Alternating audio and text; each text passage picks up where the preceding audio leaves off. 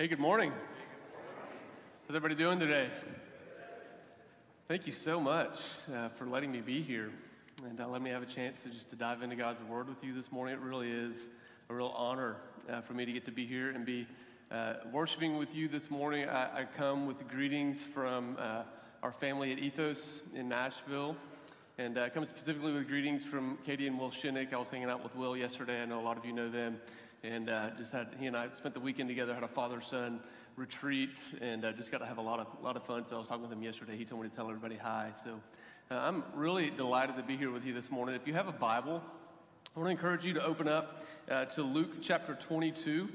Luke chapter 22. That's where to be spending the bulk of our time. We'll, you might do a little bit of flipping uh, to some other places as well, but that's where we're going to camp out the most of our time. Little intro if you're going, who's this guy uh, standing in front of me? My name's Aaron Etheridge. And uh, I serve as a pastor at Ethos Church in Nashville. I am husband to Amy Etheridge and father to Elijah, Torin, Dahlia, and Cara. We've got a full house two boys, two girls. Never a dull moment. We're always on the go all the time. Um, they wanted to be here with me this morning, but because it's always on the go all the time. Uh, there were other things this weekend, so they're not going to be here with us this morning, but they send their greetings and their love as well. So, uh, really a joy to be here with you. I'm going to start uh, just in prayer, asking the Lord to speak to us, to guide us as we open up His Word together. So let's pray. Lord, I love you. Love you, Lord. That, that chorus we're singing, it is true. It is, it's the truest thing, the truest thing that you are good. You are good. You love us. You seek us out. You have healed us. You have forgiven us. You have your eyes on us. And Lord, I, I stand up here this morning. I'm, I'm humbled, Lord, to stand before a part of your body, your church. Very few people in this room even know me, Father. They know nothing about me, and yet they've given me a chance to stand up here to hold out your word, hold out your name. And Lord, you know I don't take it lightly. Uh, it, is, it is a holy thing to talk about you and who you are and how you see us and how you love us and how we pursue you. And so, Father, I stand um, humbled before you. I ask in the name of Jesus, would you let your name be lifted high? If there's anything I say, Lord, that is distracting, if there's anything I say that is not of you, Lord, would you completely remove it? Lord, would you let me, uh, the deliverer of the message, be just completely forgettable, but would you make your name completely unignorable as we open your word and as we dive into what you have to say to us this morning? We love you, Lord. We welcome you. Holy Spirit, come. Holy Spirit, work in our hearts as we open your word and as we listen to what you have for us this morning. In the name of Jesus, I pray and give thanks. Amen. So, about, uh, about two years ago, a little over two years, two and a half years ago, uh, I went through uh, just an interesting season in my life where uh, not many people knew it, only those that were closest to me. I was just really in kind of a, a valley, kind of a, a, dark spot in my life. And uh, if I had to describe it, I, I, would say probably what I was experiencing was some sort of like low grade depression, um, just really down. And in the middle of that, I was really wrestling out with my faith, like struggling to know what I believed in prayer and, you know, as someone who has given their life to be a pastor, someone who is like supposed to make a living by preaching and praying and telling other people how to follow Jesus, this was a significant struggle for me. And uh, it, on top of that, I was preparing to take a trip to India with a team to work with some church planters that we have there and train these church planters in India. And in the middle of prepping for that trip, I'm just in this place of kind of darkness, trying to figure out what it is that I believe. And in the middle of this like tough spot, uh, I remember one of our elders uh, came to me at Ethos. One of our elders at Ethos came to me and he said, Hey, uh, we were praying for you. My wife and I are praying for you, and we believe, my wife believes that she has a word to share with you, and we'd like to take you to lunch so we can share this with you because they knew kind of what I was walking through. I'm like, That sounds amazing. Like, I need, I need something. So we go to lunch together. I went in very, like, hopeful that there was just going to be this word of encouragement uh, from this woman in our church, and we sit down to lunch, and she says, We're waiting for our food to come, and she says, Hey, I just want to dive in. There's a lot I want to share with you this morning. She says, The word I had for you came while I was praying for you the other day. I was reading Luke chapter 22, and I was like praying for you and felt like the Lord took me straight to this chapter, straight to this verse. And specifically, the verse that stood out to me was this place where Jesus looks at Peter and he says, Simon, Simon, Satan has asked to sift you like wheat. And I went, Not the encouragement that I came looking for. I'm like, that's not what I thought this lunch was going to be. You know, a little bit, a little bit disorienting there in the moment. You know, I'm like, wait, wait, you came to encourage me that Satan wants to sift me?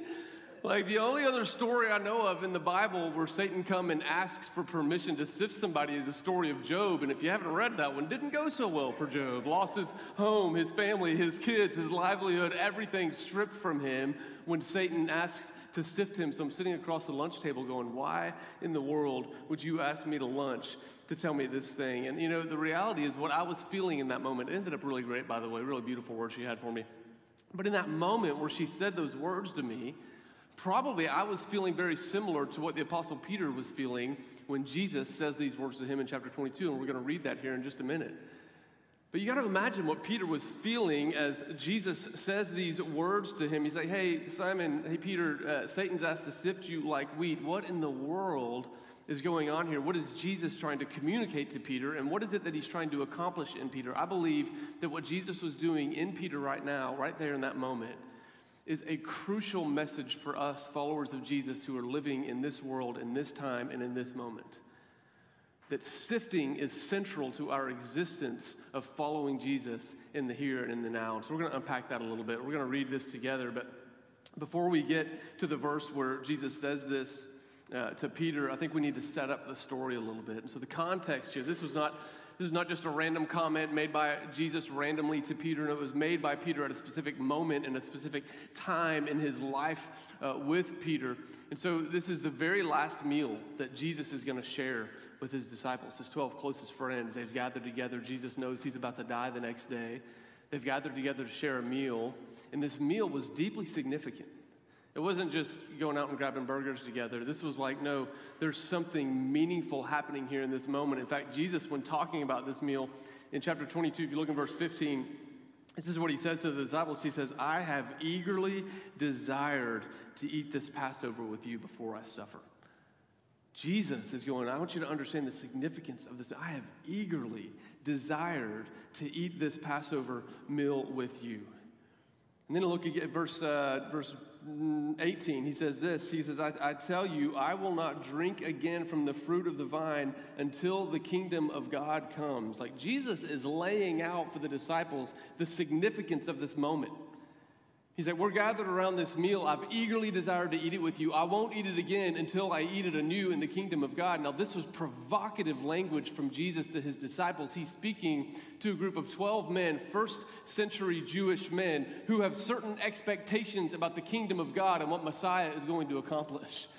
And Jesus is just speaking this language, really affirming and stoking the flames in their heart. He says, I'm not going to eat this again until I eat it again in, in, in, the kingdom of God. This is not random language Jesus is using. He's referring to what the Bible calls the messianic banquet or the bridegroom feast. There are prophecies all through the Old Testament. Isaiah 25 is the most clear, where it talks about in that day we will eat with God. We will eat choice food. It will be a feast and a celebration for the people of God at the renewal of all things. This is what we see happening at the end of Revelation. And Jesus is going, Hey guys, this meal that we're sharing right now, I've eagerly desired to have it with you, and I won't eat it again until I eat it anew in the kingdom of God. You know, the apostles are like, I mean, they're gripping the table.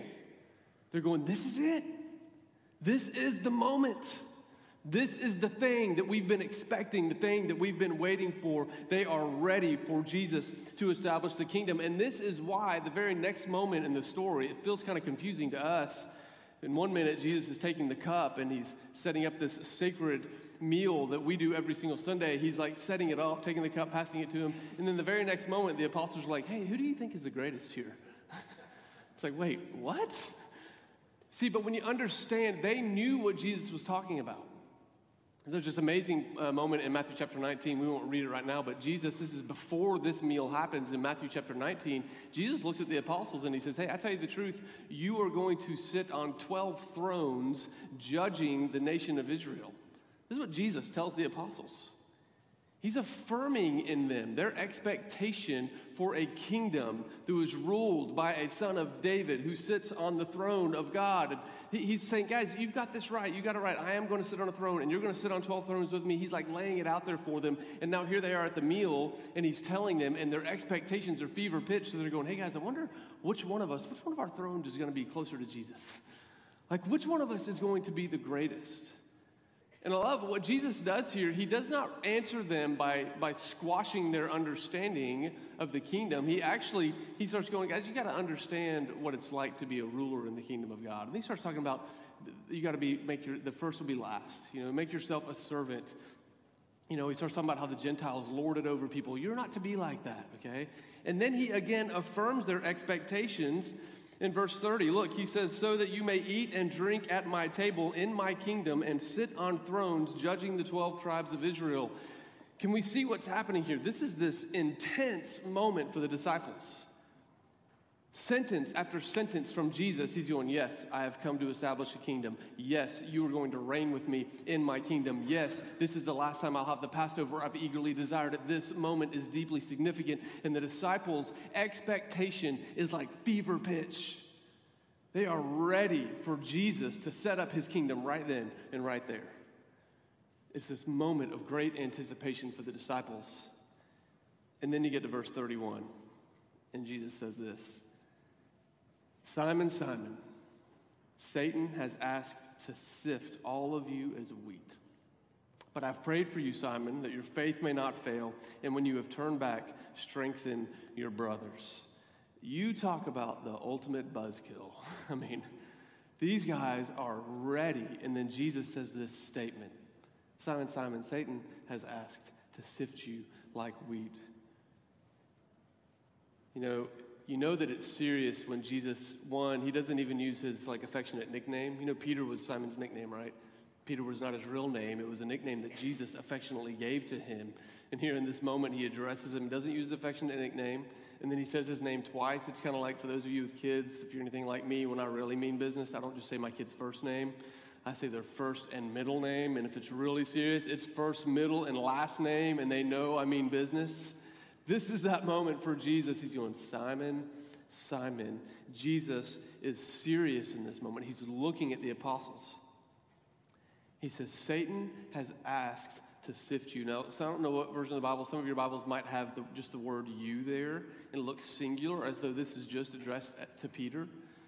But the reality is, the, the word there in Greek is plural. If Jesus was in the South, what he would have said was, Simon, Simon, Satan has asked to sift all y'all as wheat. This is what Jesus is communicating here in this moment. He's going, this, there is a sifting coming on you, my brothers.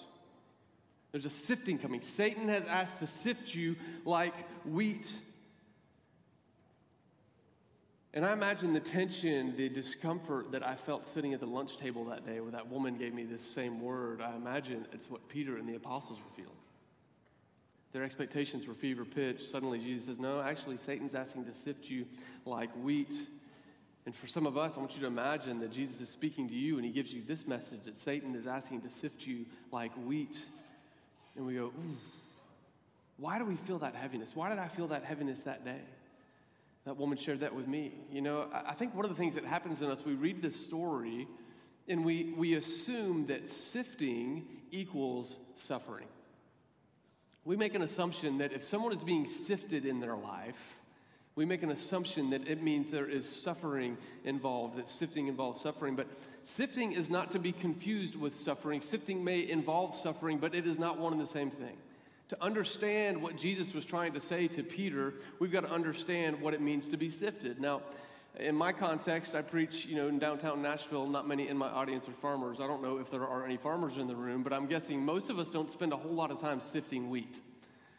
So, what did Jesus mean by sifting wheat? This was a common uh, action that was done in their day. So, uh, maybe a be- better understanding to understand what sifting looks like. You know, my kids, when we go to the beach, they have this little toy. It's about this big around, you know, and it's uh, about that deep and at the bottom there's a bunch of little holes. It almost looks like a colander or something. And what do they do? They go down and they'll scoop up the sand.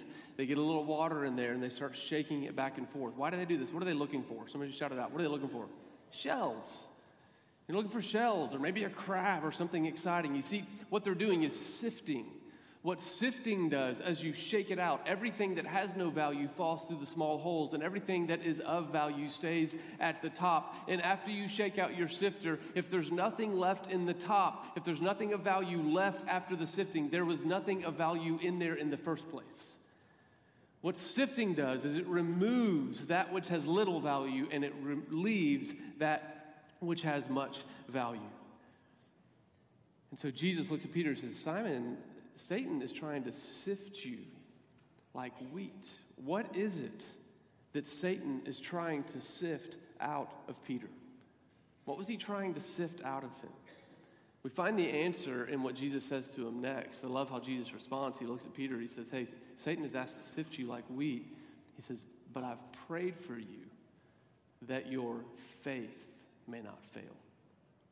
I've prayed for you that your faith may not fail.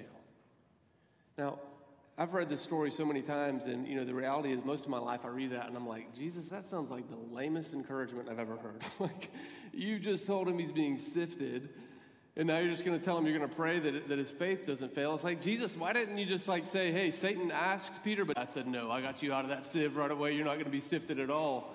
He's like, no, it feels like that moment in Mark chapter 2. Some of you have read this story where a group of friends bring this lame man, this crippled man, to Jesus. The guy can't even walk. He shows up on a mat. They lower him through a roof in front of Jesus. And what's the first thing Jesus says to him? He looks at him and he says, Son, your sins are forgiven. And we read that story and we're like, Jesus, bro, this dude can't walk.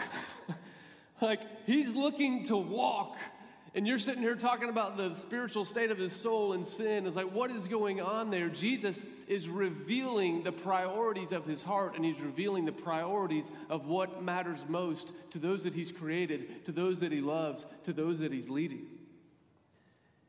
You see, Jesus, when he answers Peter, it wasn't his response to Satan was not to take away the sifting, not to take away the trial, not to tell Satan, no, no. Jesus understood, and he still understands that there is something that is worth far more than your comfort.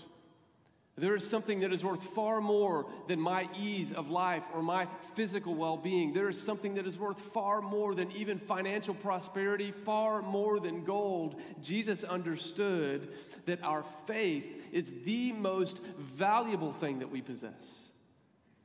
Do you know that? Do you know that your faith, this is not, I'm not talking theoretical church language, like your faith your trust, your belief, your hope in Jesus is the most important thing about you. So that's a pretty big statement. A pretty big statement. So let's, let's back up a little bit. What is faith? Jesus thinks it's so important, Jesus thinks it matters so much, we got to ask the question what, what is it? What is faith? Well, you know, Hebrews 11 defines it really well for us. You know, faith is confidence in what you hope for, it's certainty or assurance of what you don't see. You know, your belief, faith is your belief, your trust in Jesus' ability to save you. Your trust, your belief in Jesus' ability to save you from judgment, from the wrath of God, from sin, and from death. No matter what this world throws at you, Jesus has got you. Jesus has you. That's what faith is. It's your trust in his ability to deliver you from anything that this world or Satan can throw at you. Hebrews 1:16 or Hebrews 11:6 makes it really clear. He says, listen, Uh, the writers of Hebrews in Hebrews 11:6 says, without faith, it is impossible to please God. Isn't that, isn't that what we all, like, if you're a follower of Jesus, isn't that what we long for? Like, I long to please God. I want to please God. And yet, the writer of Hebrews, what he would say is listen, without faith, it is utterly hopeless. It's impossible for you to please God without faith. Without faith, you know, the Apostle Peter, the one to whom this statement was made in Luke 22, he, he has much to say about faith. In his first letter, you know, decades after this moment in his life over this meal with Jesus, where Jesus says you're going to be sifted uh, by Satan, you know, the Apostle Peter finds himself writing letters to the church who are in the middle of hardship that none of us can even fathom. Family members being arrested, family members dying, being executed. Like they're going through intense trials. And the Apostle Peter will write to them. Uh, I, I, love what he says in 1 Peter. This is 1 Peter chapter 1, if you want to turn there. Uh, 1 Peter chapter 1, starting in verse 7, this is what Peter says about faith. He's talking about their trials, their suffering. He says, Listen, these have come. These trials, these sufferings have come so that the proven genuineness of your what? Say it out. Of your faith. So the proven genuineness of your faith. Which is, has greater worth than gold, which perishes even though it's refined by fire. He says, Your faith has greater value than financial security, than financial wealth, than gold. And then he keeps going. He says, uh, I'm, he goes, uh, I'm writing so that these trials have come so that your faith may result in praise, glory, and honor when Jesus Christ is revealed. Though you have not seen him, you love him. And even though you don't see him now, you believe in him and you are filled with an inexpressible and glorious joy because you are receiving the end result of your faith, the salvation of your souls. You see, to the Apostle Peter, faith was the most central, the most crucial thing. As he writes a letter to suffering Christians, he says, he, he says, Listen, I'm writing this. These trials have come so that your faith may be proven genuine because you are receiving the end goal of your faith, which is salvation. He says, Your faith, this, this, this, ability to not even be able to see Jesus. I can't see him right now. He goes, You haven't seen him, but you trust him. You believe in him. You know what he's doing and what he's going to do. This faith is so central to who we are as followers of Jesus. Peter learned that lesson in a really hard way by Jesus looking at him and saying, Hey, Satan wants to sift you like wheat. Jesus is emphasizing to Peter in Luke 22, he's emphasizing the essential nature of his faith. Our faith is so crucial to who we are as followers of Jesus. And this is why Satan's goal is to sift faith out of Peter, to sift out his faith. And this is why Jesus prays the way he does. He doesn't say, Hey, Simon, don't worry, nothing bad's going to happen. He doesn't say, Simon, don't worry, no trials or hardships are going to come. He says, Simon, don't worry, I've prayed, and I've prayed that your faith may not fail. Sifting, sifting by nature is not just suffering. Sifting is any attempt by our enemy, sifting is any attempt by Satan to get you, to get me, to get us to let go of our faith in Jesus. Any experience that threatens to break apart your faith is what Jesus is describing here with Simon Peter. It is a sifting. I love the way John Piper describes sifting in talking about this text. This is what he says. He says, The sifting of Simon Peter and the other disciples is Satan's effort to destroy their faith, and this remains Satan's main goal today. It is relatively unimportant to Satan whether we are healthy or sick, whether we are rich or poor. What he wants is to sift out our faith. And if he can do it by suffering, he'll try that. If he can do it by wealth, he will try that. What he's saying here is Satan will leverage whatever means necessary to shake us, to shake us from trusting in Jesus' ability to do what he said he's going to do, which is to renew all things and to give us eternal life. This is what our faith is in. And Satan will leverage anything at his disposal to try to shake us free from our faith and our trust in Jesus' ability to do that very thing. For Peter, the, the sifting, what we see in this story, the sifting was not necessarily connected to his own personal suffering. It's really interesting if you, if you read the story, um, you know, Peter, Peter didn't actually immediately go through a bunch of suffering after this, but he was sifted. Well, how was he sifted? You know, for Peter, the sifting was connected to a shaking of his worldview and a shaking of his perception of how other people thought about him. It was connected to a shaking of his worldview and a shaking of his perception of how other people thought about him. Here's what I mean. Let's look at the first one worldview. Peter was about to be majorly shaken in his understanding of what it meant for Jesus to be Messiah. Simon Peter was going to be shaken. He's going to be sifted by his understanding of what he thought for Jesus to be Messiah. Now, I, I believe that Peter had a clear understanding. Let me make sure you understand. I believe Peter had a clear, clear picture of who the Messiah is, who the Messiah is supposed to be, what the Messiah is supposed to do. I thought Peter, I think Peter, Peter saw that very clearly. It's why he was so excited over the Passover meal while Jesus is like breaking it and giving them the meal and telling them about 12 thrones. I think Peter, he's going, I know Messiah is going to reign. He's a king. He's coming to reign. Peter believed that, and I think Peter was right. Peter still is right about that fact. The thing that Peter misunderstood is he misunderstood what it would look like for Messiah to enter into his glory. In Luke chapter 24, Jesus' exact words to his followers are said, Don't you know that the Messiah has to suffer before he enters his glory? The place where Peter and the apostles missed it is they, they misunderstood suffering before glory. This is why every time Jesus tried to tell them that he was about to die, be arrested, be murdered, be crucified, they struggled, going, I don't, what? What are you talking about, Jesus? You just said you're the Messiah. They misunderstood the path, not the promise. The promise was clear in their minds, but they did not understand that the path of Messiah is a path that is marked by suffering before glory. And so when, when Peter would see the one he believed to be Messiah get arrested, when Peter would see the one he believed Messiah be tried, falsely accused, falsely condemned, when Peter would see the one he believed Messiah hanging on a cross and dying, Jesus knew that his worldview was going to be shaken.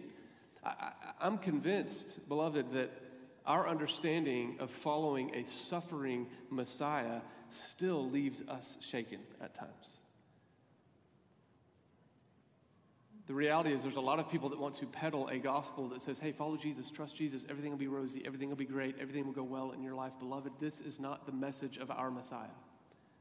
Our Messiah said, take up your cross, follow me. Our Messiah said, in this life you will have trouble, but take heart, I've overcome the world. In this world you may have trouble, but I've got it, I've got it.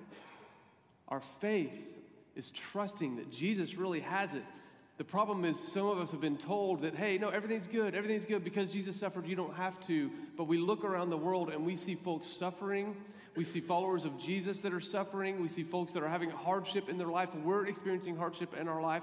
The path of a suffering Messiah still threatens to leave us shaken, even today in our current culture. The pain and the brokenness of the world does not make void the promises of Jesus. It actually reinforces the path of Messiah that he said, suffering before glory. If our leader, if our Messiah suffered in this world, then why should we get any different before we enter glory with him? Hardship will come. And I'm going to deal with that here in just a minute. I know that's kind of heavy. But you see, the Apostle Peter, what he was being shaken in here was his worldview, his understanding of Messiah. He expected it to be glory right off the bat, and Jesus says, now it's suffering before glory. And that was going to shake Peter in his faith. But the second thing that was being shaken was kind of his perception of what other people thought about him. You see, Peter was shaken when he sat around a fire and people came up to him and said, Hey, didn't you follow this guy, Jesus? Didn't you know him? And Peter's like, Oh, no, no, no, no, not me, not me. uh, don't, don't think that I was one of those guys. Three different times. Three times he denied knowing Jesus. His fear was connected to what people would think about him or what people would do to him. This was the sifting for Peter, a shaking of his worldview, a shaking of what other people thought of him. You know, I, I believe, I really do believe it, deep within, deep in my bones, I believe that we are living as followers of Jesus in a time where it is absolutely essential for us to understand this principle of sifting. I've got to understand this. You know, unless you've been living under a rock for the last two years, you've seen the number of things that are just unfolding in our world that just seem to be shaking everything that we know, right? All these events that have transpired over the last couple years that seem to be shaking us. And I believe what's happening in our world, what's happening in our nation, what's happening in the church right now, it is not just inconvenience. It's not just shaking. It's not just hard. It is a sifting of the people of God. Oftentimes, this life is going, not going to go the way that we expect it. And the reality is, we have an enemy, a very real enemy, that wants nothing more than to get us, as followers of Jesus, to let go of our trust and our faith in Jesus' ability to deliver us out of any kind of hardship or any kind of trouble. That's Satan's goal.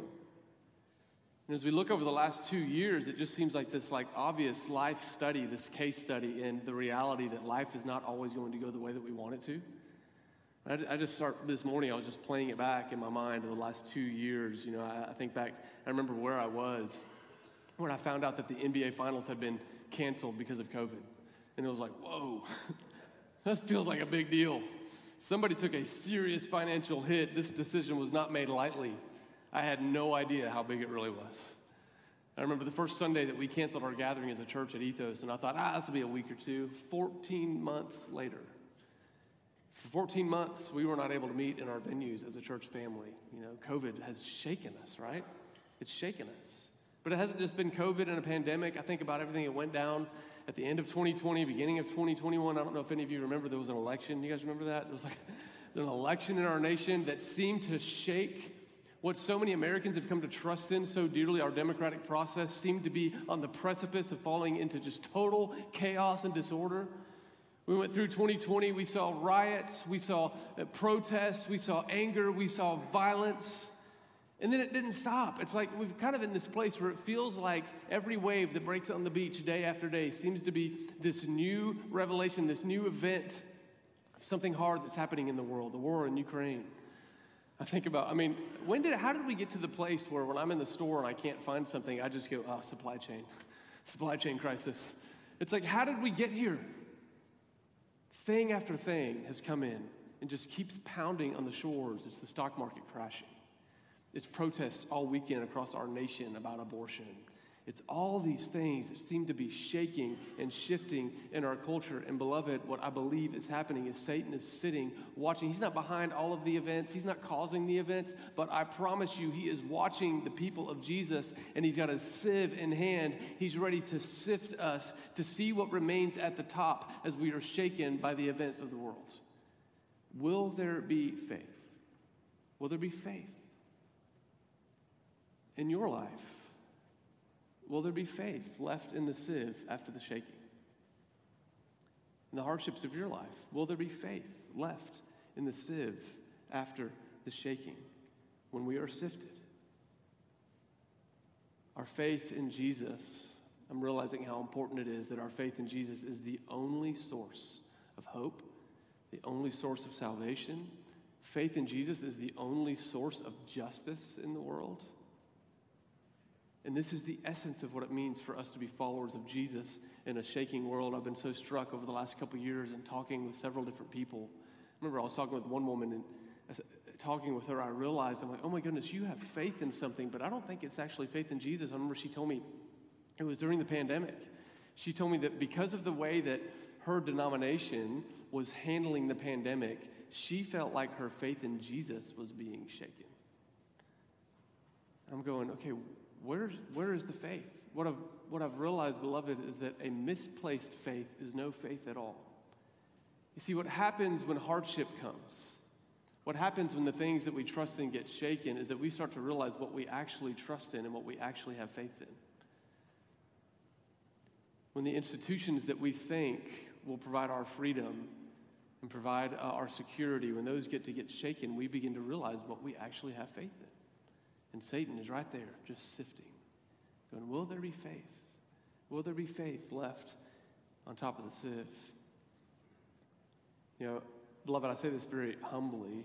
I hope it's okay that I call you beloved. I, don't, I know I don't know most of you, but I love you. You're my, you're my brothers and my sisters in Jesus, even though we've never met, and so you are my beloved. You know, this is so crucial for us as followers of Jesus right now. Please, please hear this. Um, I don't preach politics. I, I, just don't do it. It's, I just don't think it's the right thing from uh, personally. So if you hear anything political in what I'm saying, just know I'm not trying to point one side or the other. I don't really care, honestly. It's like uh, faith is in King Jesus. That's my politics. But he, here's the here's the thing. Faith, faith, faith in a particular leader, faith in a political party, faith in any economic system, any economic system, including capitalism, faith in any, any kind of system, any kind of government, any kind of plan, anything of this world, any of these things can be shaken and they will crumble in the sieve of Satan if my faith is in anything outside of Jesus and his ability to save me, to redeem me, to forgive me, to deliver me, to renew me, to resurrect me, if there's anything that my faith is in besides Jesus, that thing will crumble in the sieve of Satan. When he starts sifting us, those things crumble. And I, am not, you know, sometimes when I speak on this, I'm, I'm afraid that people are going to think I'm like anti patriotic or anti America. I'm not. Like, I, I'm so grateful to live where I love. But I do believe that many followers of Jesus in our nation have put a little too much faith in the power of democracy.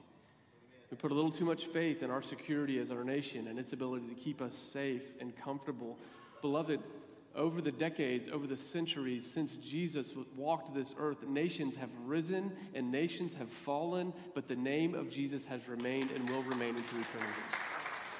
This is where we put our faith. So when we look around us and the stock market's falling, when we look around us and we don't, you know, we don't trust those who are leading us or we're suspicious, it's like all these things that are shaken. When these things are shaken, a misplaced faith will be revealed for what it is. And, if, and beloved, if Satan can sift our faith, then he has us. He has us. This morning, I, I come, I'm just pleading with you to make first things first. Eyes on Jesus. But what is it that Jesus is trying to teach the 12 apostles here in Luke 22? Three simple things, and I'm going to wrap up. Three simple things that I think Jesus is trying to teach. Number one, I believe he is giving the apostles and us a framework for how to approach the hardships of this life. What is the framework? How do we deal with the hardships of this life? You know, this is not the only place where Jesus foretells of suffering and doesn't rescue from it. Not the only place where he, he I mean, he does this several places. I mean, he says, I mentioned this earlier, you know, in, in John's gospel, he says, in this world you will have trouble. But there's this almost like disturbing message. In Revelation chapter 2, this is Jesus speaking to the church in Smyrna. He, he's speaking through John to a church in Smyrna. And listen, I mean, just listen to what he says. I want you to imagine being in a church and someone gets up and goes, I got a revelation from Jesus. I'm going to read this letter to us. Uh, this is from the Lord. He says, verse 10 Do not be afraid of what you are about to suffer. I tell you, the devil will put some of you in prison to test you, to sift you. And you will suffer persecution for 10 days. Be faithful, even to the point of death, and I will give you life as your victor's crown. It's a sobering word. If Jesus told you today that you were going to have to endure jail, persecution, suffering, even up to the point of death, what would that evoke in you? What would it evoke in me? Would I trust him? Would I trust him? That's what he's calling. He's like, no, hold on to your faith. Hold on to your faith in me. All of these things, they can take everything from you but that. They can never touch it. You know, I don't know what particular hardships or sufferings those of you in this family may have been experiencing. I know at Ethos over the last couple years, we've I've just watched pastoral crisis after pastoral crisis arise in our church family. Marriages that are on the rocks, parents that are at their wits' end, folks who are walking away from Jesus completely because their faith has been shaken so much. I've had to sit with so many people that are dealing with, uh, you know, mental health issues in so many ways over the past two years. Folks whose depression has just reared its head. Folks who, bipolar has taken hold, suicidal ideation, addictions. I, you know, all these things over the last couple years as everything has been shaken. And I don't know what your hardships are. I don't know what sufferings you've encountered over the last two years, whether it's related to the shaking of the world or something personal. Um, what I want to hold out to you is I want to, I'm begging you to keep your eyes on Jesus. He's the author of your faith. He's the perfecter of your faith. He's the only one, he's the only one that holds out hope that not even death itself can steal from you. He's it. And if you're in a place where you're feeling that shaken, I want to encourage you keep your eyes on him. And if you're not in a place where you're being shaken, I love what Jesus does here in this story. He doesn't just give a framework for how we understand suffering and hardship in our own lives, he, understand, he lays out a framework for how we deal with it when we see it in each other's life. What does he do for Peter? He prays for him. He's like, Oh, Peter, I have prayed that your faith will not fail. Will we follow in Jesus' footsteps when we see pain, brokenness, hardship, suffering in the body of Jesus, will we follow in Jesus' footsteps and pray that their faith will not fail?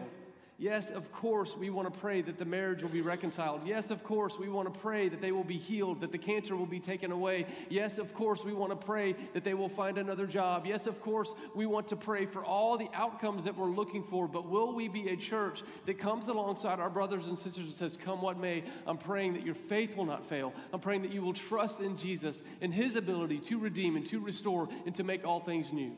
Will we pray for one another like that? Will we believe that our faith really is the most important thing about us?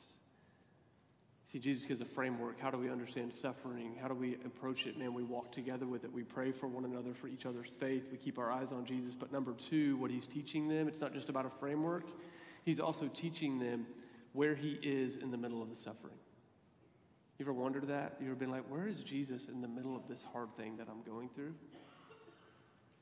You know, it's interesting when you ask the question, if you look at the story of Peter, if we go, hey, who actually suffered in this story? In this story of Jesus going, hey, Simon, Satan's asked to sift you, who experienced the most suffering if you keep reading the story? You know, Peter may have been the one being sifted, but he is not the one that experienced the most suffering.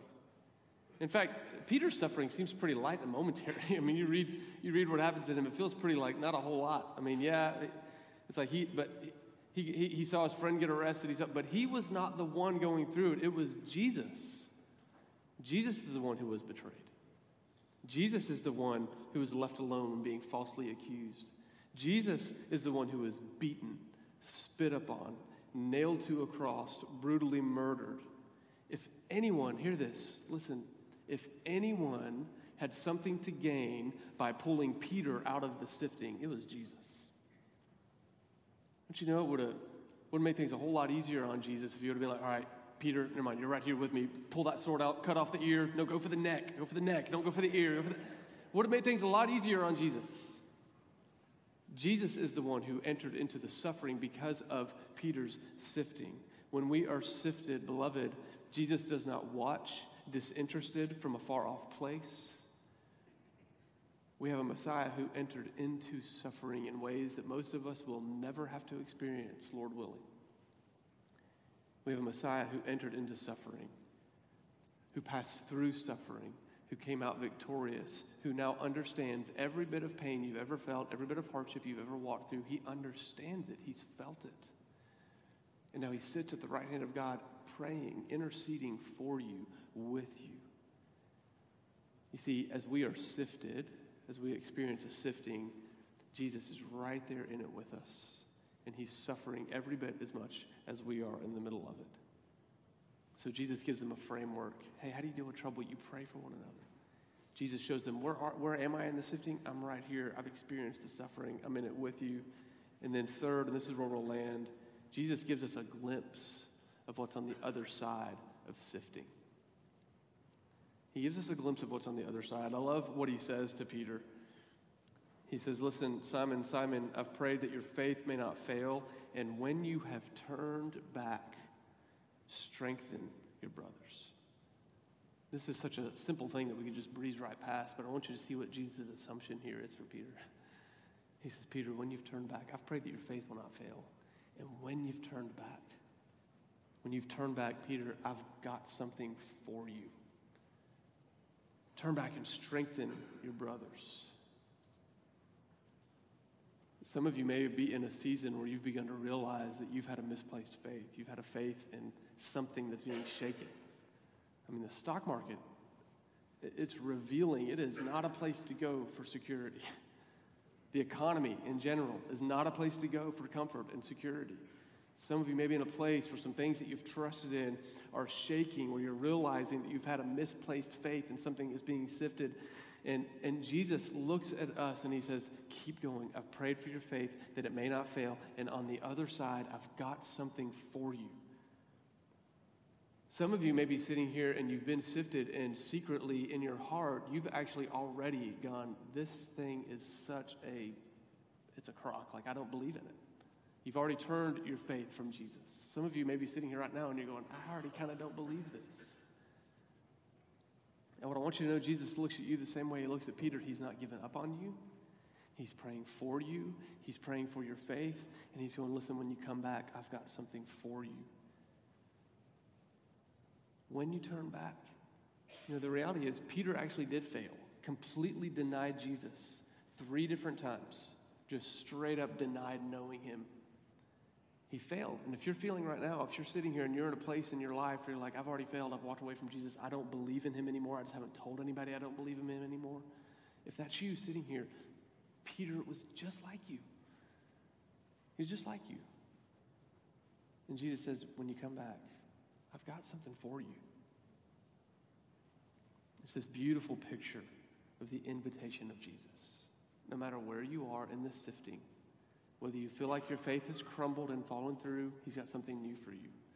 Whether you're in the middle of it, just holding on to faith with all that you've got, Jesus says, I've got something for you. He holds out promise, He holds out purpose in the midst of your sifting.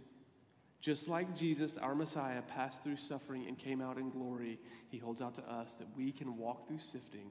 We can come out on the other side with purpose to strengthen the family of God, to live for the glory of Jesus, to not ever misplace our faith in anything again except for Him. This is why the biblical writers over and over again say, Fix your eyes on Jesus, Hebrews chapter 12, or set your mind on things above, Colossians chapter 3.